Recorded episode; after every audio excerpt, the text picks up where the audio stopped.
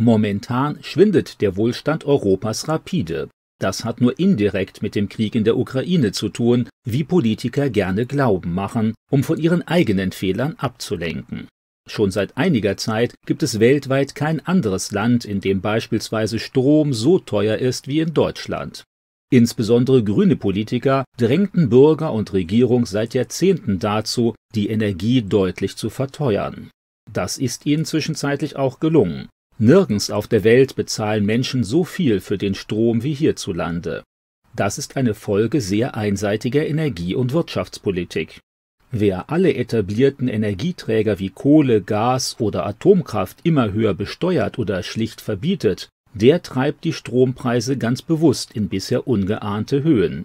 Das Ende dieses Prozesses ist momentan noch nicht abzusehen. Regenerative Energien stehen noch lange nicht in genügendem Maße zur Verfügung, weshalb das künstlich verknappte Angebot zu weiter steigenden Preisen führt.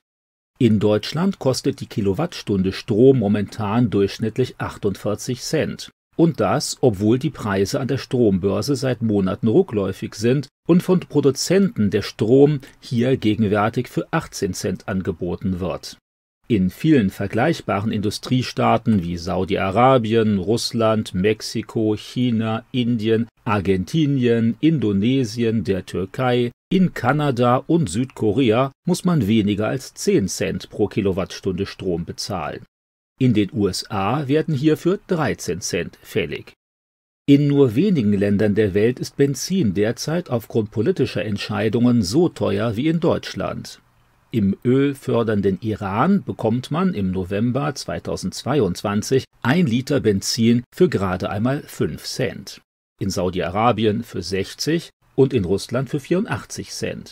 In den USA müssen die Kunden 1,05 Euro für den Liter Benzin bezahlen, in Japan 1,17 Euro und in der Türkei 1,21 Euro. Deutschland gehört mit durchschnittlich 1,83 Euro zu den Staaten, in denen man für Benzin am meisten bezahlen muss.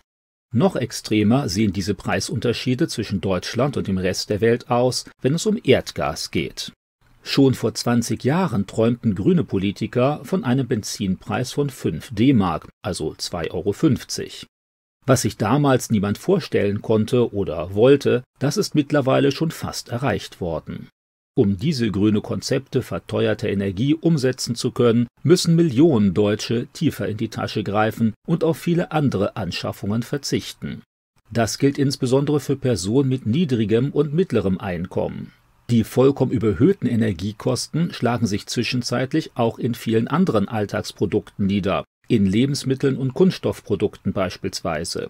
Auch hier gilt heute kein Billigfleisch und keine Billigbutter oder Billigobst mehr, wie es von Grün noch vor wenigen Jahren angemahnt wurde.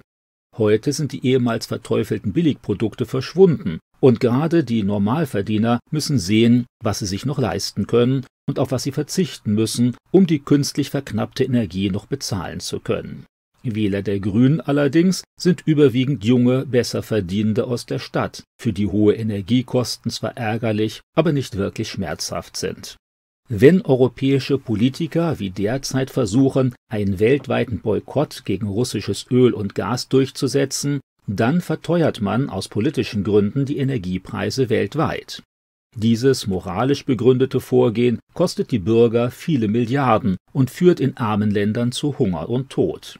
Man kann eben nicht den mit 11,5 Prozent der Förderung zweitgrößten Produzenten von Erdöl und 10 Prozent des weltweiten Gases vom Markt nehmen, ohne eine globale wirtschaftliche Krise auszulösen. Genau das haben die führenden europäischen Politiker aber irrigerweise gehofft. Die Folgen der eigenen Politik allein den Russen anzulasten, ist zwar bequem, klingt aber sehr nach der Verteidigung eines Schulhofschlägers, der seine Gewalt damit rechtfertigt, dass der andere schließlich angefangen hat. So läuft das leider auch in vielen internationalen Konflikten und Kriegen. Die eigene Gewalt und die eigenen Maßnahmen werden von beiden Seiten mit dem Hinweis auf das Handeln des jeweiligen Gegners begründet. Am Ende aber verlieren immer alle.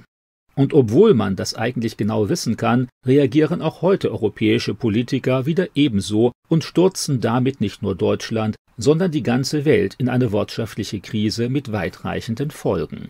Die USA sind aufgrund eigener großer Erdöl- und Erdgasreserven von der immensen, selbstverursachten Energieverteuerung viel weniger betroffen.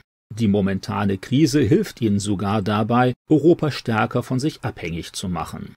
Mit der bewusst in Kauf genommenen Schädigung der eigenen Wirtschaft und der Verringerung des eigenen Wohlstands reduzieren sich natürlich auch die Spielräume zukünftiger ökologischer und sozialer Reformen.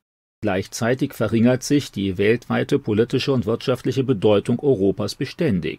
Energieintensive Unternehmen sind zwischenzeitlich fast zur Auswanderung gezwungen, was zu einer weiteren wirtschaftlichen Schädigung führt.